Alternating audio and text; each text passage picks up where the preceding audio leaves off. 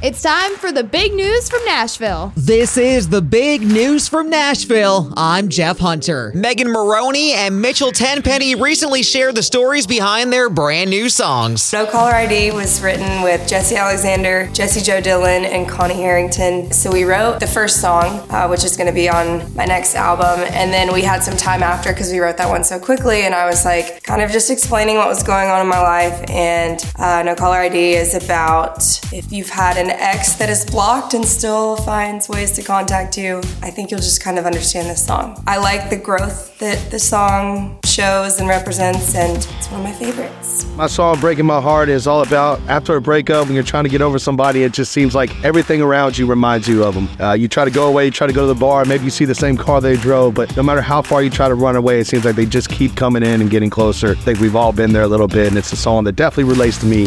That's the news from Nashville. I'm Jeff Hunter.